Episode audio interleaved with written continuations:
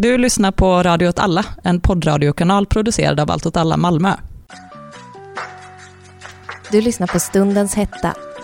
I Stundens hetta diskuterar vi aktuella händelser och situationer som berör oss alla, på samhälls och individnivå.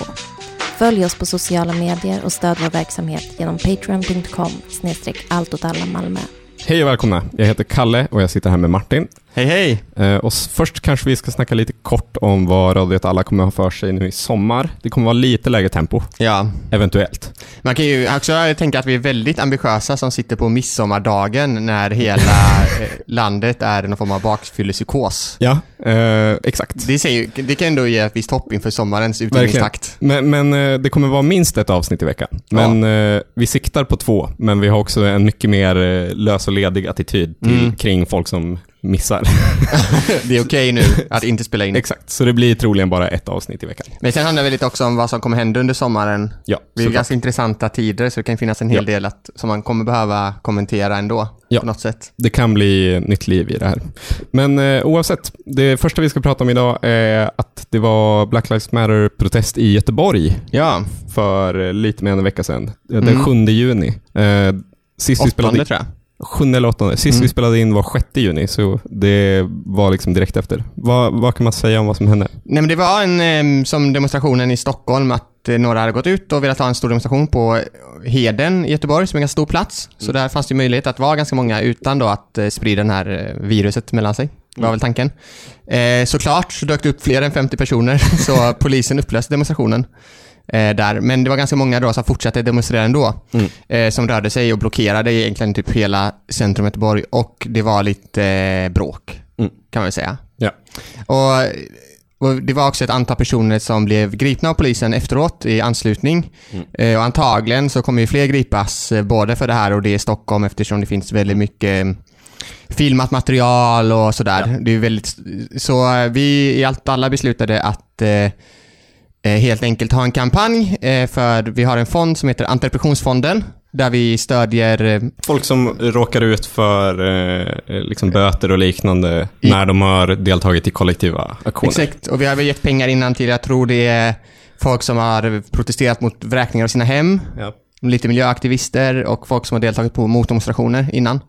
Mm. Så det här är väl ett sätt att sprida eh, information om att den här fonden finns och att om man har en kompis eller någon mm. anhörig mm. eller så, eller känner till någon som har eh, blivit gripen eller misstänkt för brott i samband mm. med de här Black Lives Matter-demonstrationerna så är det bara av sig till någon av våra lokalgrupper så ska ja. vi försöka hjälpa till med att betala eventuella böter och annat solidaritetsarbete. Ja, och så kommer vi troligen göra en insamling i så fall. Och ja, hittills precis. så har alla insamlingar har blivit klara på typ en dag. Ja, det är, folk älskar att ge pengar till Verkligen. mot repression. Eh, visste du att det var eh, 19 år sedan Göteborgskravallerna, samma dag som Oj, det var? Ja. ja.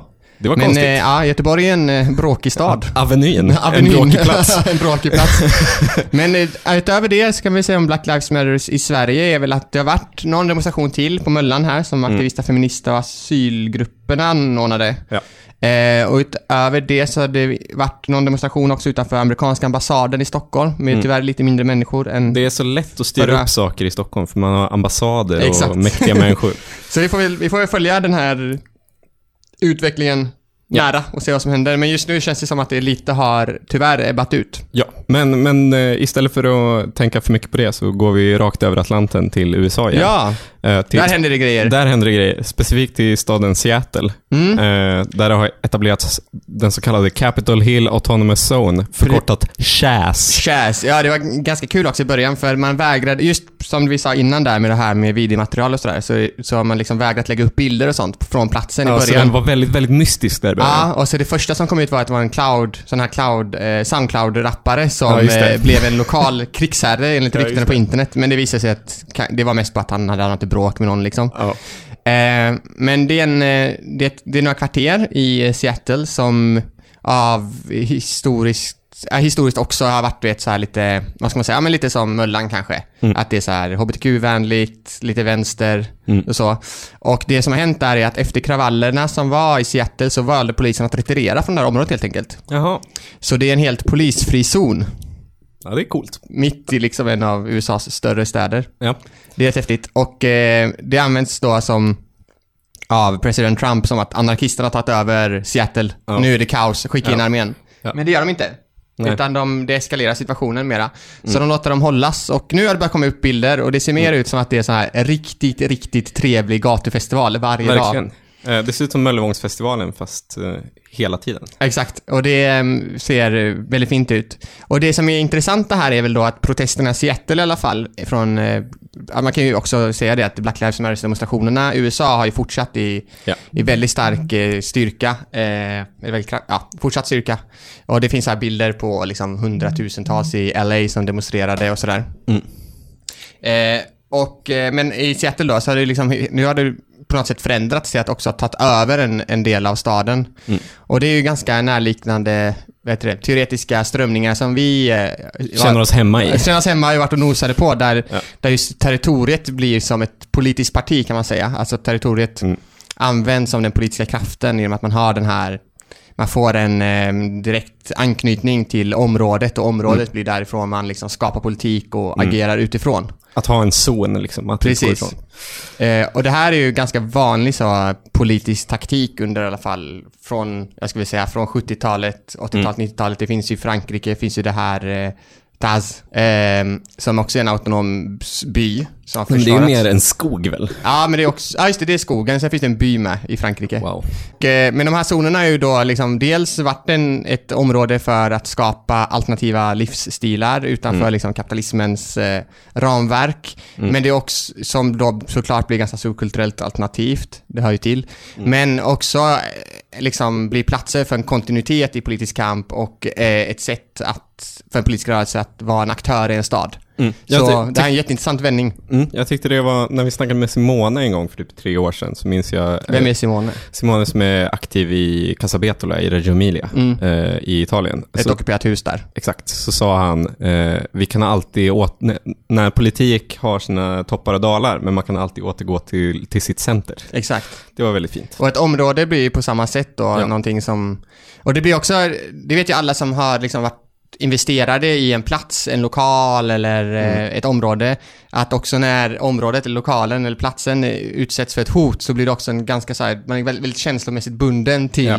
det hela. Så bara det blir också en politisk mobilisering. Det kunde man ju se med Ungdomens hus i eh, Köpenhamn Ja.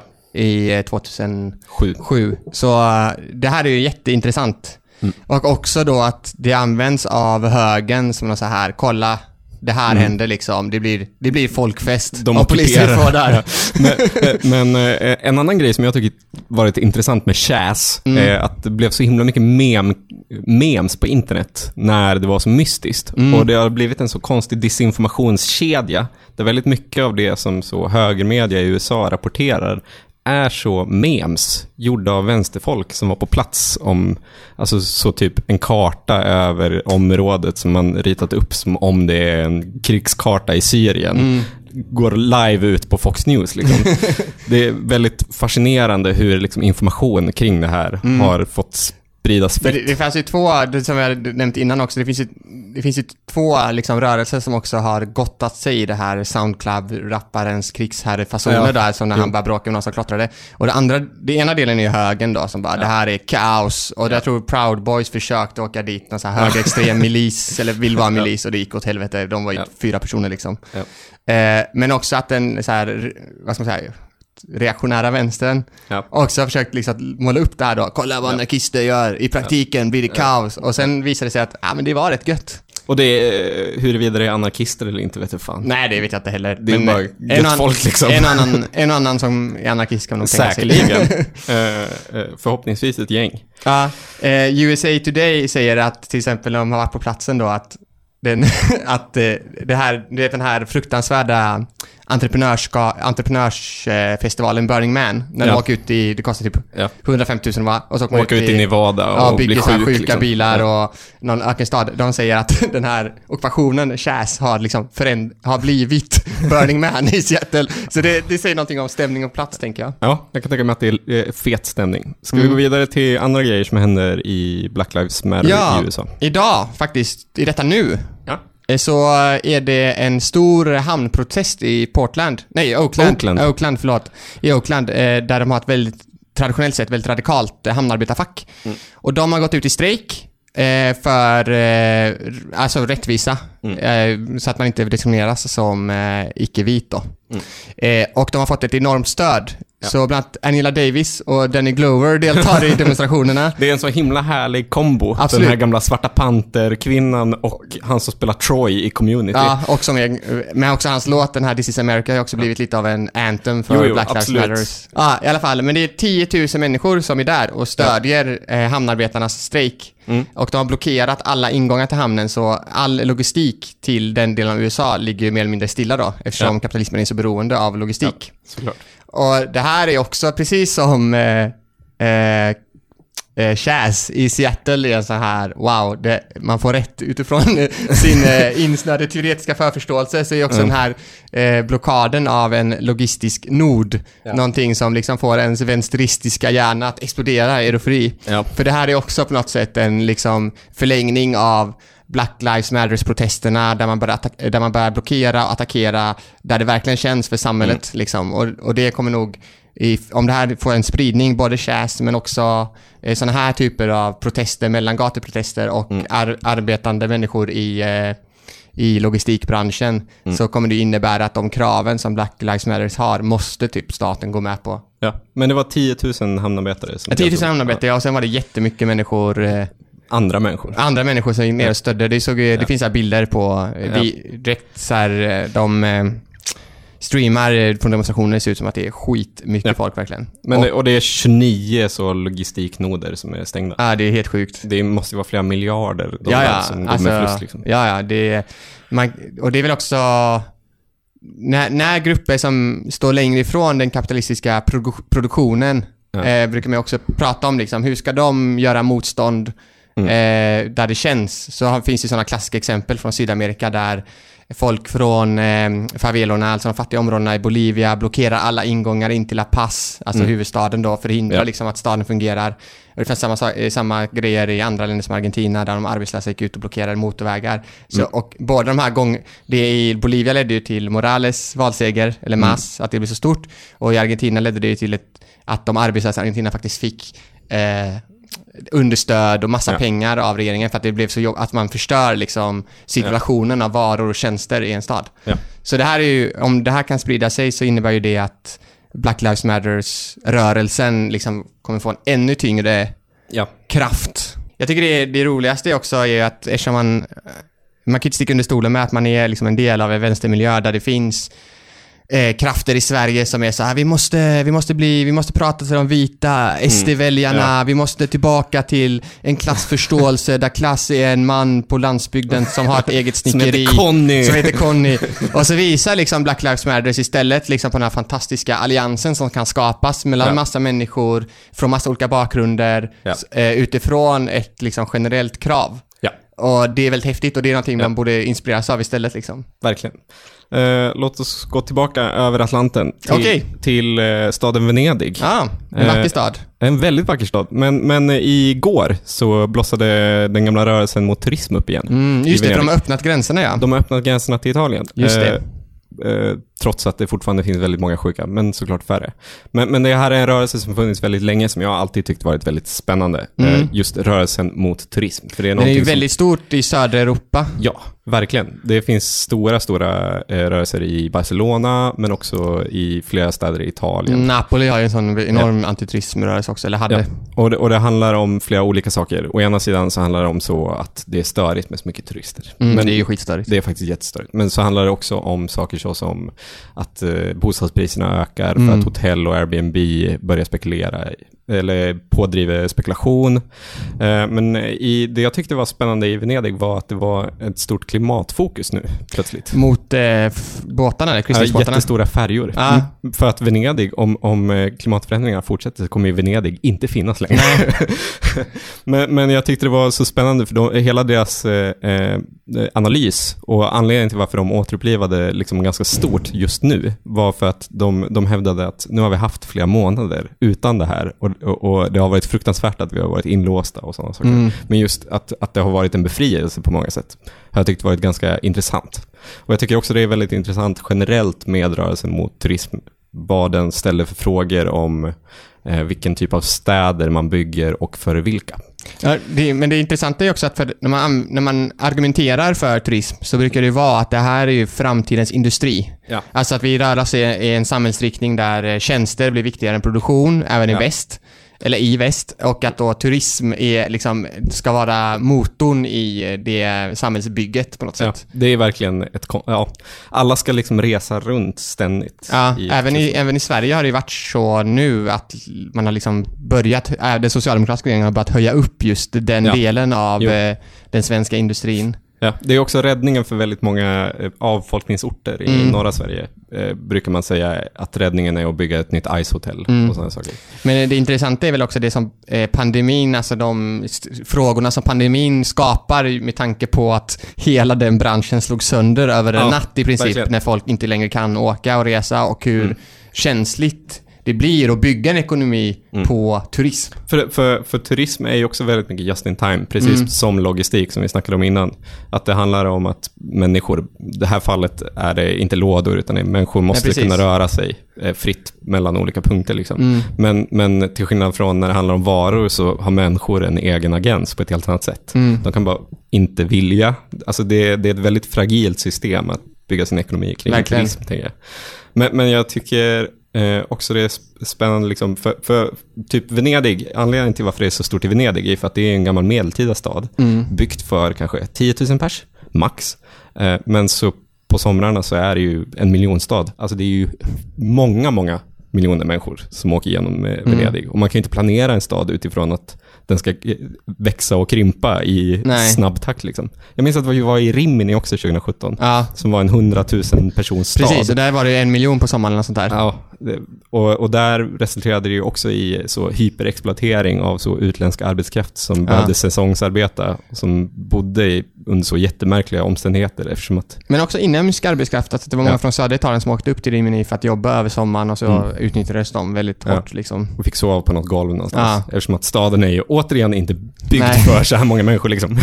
Men, eh, men det borde ju bli en del konflikter i rörelse som den i Venedig mot turism. Eftersom Ja. jag tänker att det är också, eller som i Napoli där det är ganska många, ganska stor del av befolkningen som också lever av turism. Jo, i, i Neapel så har det också blivit en speciell dynamik för att eh, liksom den vänsterrörelse som är väldigt, väldigt stark i Neapel har haft båda läger. Mm. Som velat både krympa den och växa, eller så göra den större. Mm. Så det har varit, eh, det har varit konfliktfyllt. Men jag vet inte på vilket sätt, för jag kan inte italienska. jag har bara Jag, fått jag, höra jag det kan få återkomma ryktas. till det, för det är en ganska intressant konflikt. Jag är ganska sugen på att göra ett Radio åt alla avsnitt bara om turism. Ja, men det skulle vi kunna göra. För att jag tycker det är så fascinerande. För Ja, att det är så svårt att relatera till det också. För, Mm. att, för att man har aldrig upplevt den liksom massan av turister. Nej, det finns ju eh, i både, nu är det ju inte så då eftersom det är pandemi, men Köpenhamn är ju ett, ett sånt exempel där man pratar just om överturism Mm. eh, senaste tiden, där liksom den fysiska planeringen av staden helt enkelt klarar av den Nej. trycket av turister. Eh, och det här med färjor, eh, kryssningar är intressanta, för där har ju också varit argumentationen, jag vet Göteborg till exempel byggde man ut kryssningsterminalen, Ja. för det var argumentationen att för varje, varje kryssningsturist som kom skulle Ja. spendera, jag tror det var mellan 1000 till 2000 kronor Nor på en dag Ja. i, i Göteborgs centrum. Därför var Ja. det liksom bra att ha en kryssningsterminal. Men det som har hänt är att kryssningsfartygens företag, Ja. De vill ju inte att man ska spendera i någon hamn. Nej, nej, de, Så de- ska ju, de så de- pengarna ska ju läggas Exakt, på båten. Exakt, så de har ju börjat skapa mer och mer det finns ju många så här företag som har, gör turer och sånt som är kopplade Mm. till kryssningsföretag såklart och så. Men de brukar ofta liksom inkludera käk, Ja. alltså all typ, den typen av konsumtion på kryssningsbåten. Ja. Så liksom den här konsumtionen som eventuellt skulle gå till staden liksom, Mm. eh, den är liksom inte alls så hög. Ja. Så det innebär att massa städer i Europa och i världen har investerat sjuka belopp i så här Mm. kryssnings... eh, För det, det krävs ju ganska... Malmö hamn till exempel kan inte ta emot så stora kryssningsbåtar Nej, för det är för, grunt. liksom. Ja. Så det krävs ju dels att man gräver ut hamnar, alltså det, Ja. krävs, och sådär, det måste vara snyggt och fint när de kommer. Mm. Ehm, så man har investerat miljontals pengar i en bransch Mm. som är liksom bara boomers som åker omkring på en båt och dessutom inte konsumerar så mycket då i de här städerna. På plats liksom. Nej. Nej. Och de här båtarna är ju liksom, det är flytande oljeutsläpp. Ja, verkligen. Alltså det är så här, det är alltså ett gäng det blir som en, det blir som en urtyp av vår samtid. Alltså ett gäng Ja. boomers åker omkring på en båt, käkar sig gött liksom. och släpp- sabbar. Och sabbar miljön samtidigt. Det är som en, eh, ons, en ren ondska liksom. Ja. Eh, ska vi avsluta i Sverige igen? Eh, Mm. Återigen, i, idag och igår så har det kommit ut en opinionsundersökning eh, av Novus mm. som handlar om vilka frågor som den svenska befolkningen ser som liksom viktigast. Eh, och där har ju, innan så var ju... Eh, lag och ordning. Lag och, ja, för in, in, innan invandring så för mig att det var sjukvård. Sjukvård är typ alltid ganska Ja, högt. precis. Men sen för några år sedan så den egentligen vändningen som inte, och välfärd då. Ja. Men den egentliga vändningen som skedde för några år sedan som visar liksom det politiska narrativets förändring eller så. Mm. Det var att invandring och lag och ordning helt plötsligt toppade listorna. Ja. Har gjort väldigt länge. Exakt. Eh, men nu, eh, sen februari, eh, så har alltså den hur ska man förklara det? Den mängd folk har tyckt att den viktigaste frågan mm, var... Man värderar väl helt enkelt vilka ja. frågor är viktigast. Det är ju så sätter man en etta till en femma kanske och då ja. skriver man, ja ah, men invandring är den absolut viktigaste frågan för mig. Ja, men in, kriminalitet har, lag och ordning har sjunkit med 8% mm, sen februari. Mm. Och jobb och sysselsättning har gått upp 11%. Det är inte så märkligt. Nej, det är verkligen inte märkligt med tanke på att vi, det är pandemi. Men, men det man kan säga är ju då Och alltså... att arbetslösheten har gått upp ganska mycket. Såklart. Men det man kan säga är att lag och ordning ligger alltså ganska lågt nu på listan. Mm. De ligger på, den ligger på fjärde plats bakom skola, utbildning, integration och sjukvård. Mm. Och sjukvård har ju såklart också gått upp. Men exakt lika mycket. Sjukvård har gått upp 4%, integration har gått ner 4%. Mm. Eh, men va, varför är just sådana här opinionsundersökningar ändå ganska viktiga att ha koll på? Jo, men det säger väl någonting om det politiska samtalet, tänker jag. Alltså, vart, ja. går, de, eh, då, vart går konfliktlinjerna? Mm. Vad är det folk tar ställning för? För när man pratar om att invandring och integration var en första fråga, mm. så var det inte så att, att att det var så att alla är rasister. Nej. Utan det är också så att det finns en annan del av befolkningen då som tycker att integration är viktigt för att man vill ha en ja. human asylpolitik. Men ja, det var där såklart. konfliktlinjerna går. Ja. Så det man kan säga här är väl att Förutom lag och ordning, det känns som en fråga Nej, som... lag och ordning tror jag bara så... är folk som älskar lag och ordning ah, som bryr sig om. Det, är ingen som svarar liksom, jag vill ha tusen socionomer. Nej, Nej det, det är ingen som är så. Jag, jag bryr mig mycket om lag och ordning för att jag tycker att det är synd att svensk polis skjuter ihjäl folk. Nej, precis. det, nej, nej, nej, så, nej, så är det verkligen inte. Nej. nej.